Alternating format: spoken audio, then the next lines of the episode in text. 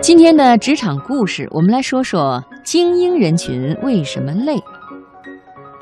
劳心者治人，劳力者治于人，是人人都懂的道理，而且人人都想当治人的人，因为治人挣的钱多，社会地位高，也更有成就感。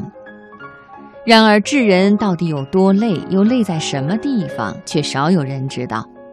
在与一些企业家和公司高管深入交谈之后，我发现他们口中经常出现的脑子累、心累，主要体现在以下几个方面。首先是信息搜集之累，既要注意公司高管们各自的想法和情绪，还得警惕着市场竞争对手的动向，以防情报有错漏，因而失职丢了高位。至于高层管理者或者是董事会的各种会议，更要洞若观火，有没有该来的没来，或者不该来的来了，自己应该参加而未被通知的等等，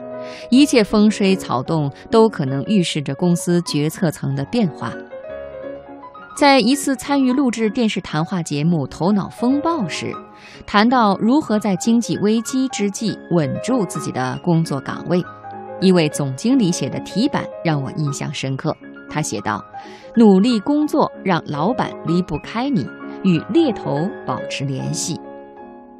这就意味着作为员工要注意把握老板对你的真正评价与看法，并且积极搜集外面的人才行情资讯，低调地透露出自己在外面很走俏，客观上也能够提高自己在他人心中的地位。第二呢，就是利弊权衡之类，因为你的休假而导致一个案子出了乱子，同事忙了两个通宵才搞定，这是利还是弊呢？弊在提高了下次休假被批准的难度，利在你对公司的作用得到了充分的体现。如果你休假两个月期间公司一切照常运转，才是该彻夜不眠的坏事。这就是为什么许多精英一闲下来就寝食难安的原因了。同样一件事，被劳心的人反复盘算思量过之后，才会引导出全然不同的结论。第三呢，就是行动决策之类，有完整准确的信息，才能够得到正确的分析结论，并且落实成有效的行动。怎么行动？是闪电偷袭还是以静制动，以不变应万变？这和家里有矛盾怎么处理是很类似的，治得好和气生财，治不好一拍两散。诺贝尔经济学奖得主丹尼·卡恩曼把心理学和经济学相结合，研究不确定状况下的决策制定。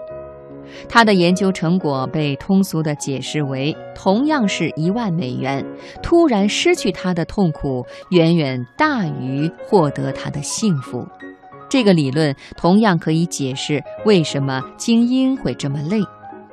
因为他们拥有的东西太多了，